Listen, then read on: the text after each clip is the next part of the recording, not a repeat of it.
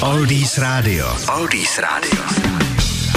Dneska máme čtvrtek 8. dubna, tak se pojďme podívat do kalendária, co zajímavého se událo. Je to 170 let, co inspekce ve věznici v Brně na Špilberku zjistila, že je nutné zmírnit příliš přísné tresty za loupeže. Počet pikajících loupežníků byl totiž takový, že v přeplněných místnostech už nemohli pracovat. 1862 to byl patentován aerosový rozprašovač. Začala tak éra sprejů, bez kterých si dnes už asi neumíme život ani představit.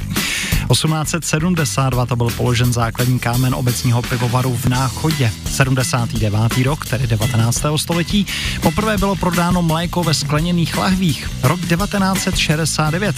U nás eh, byla oficiálně obnovena cenzura sdělovacích prostředků, tedy neoficiálně, nesmělo se o tom ani mluvit.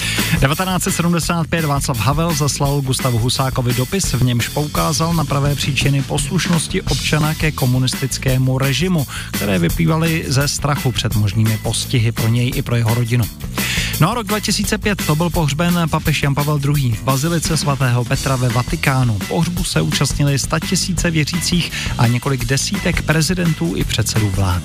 Tak to je v kostce 8. duben. Teď na Oldies Left Bank B52 nebo Bad Finger. Oldies Radio a Lukáš Berný. Oldies Radio. Oldies Radio.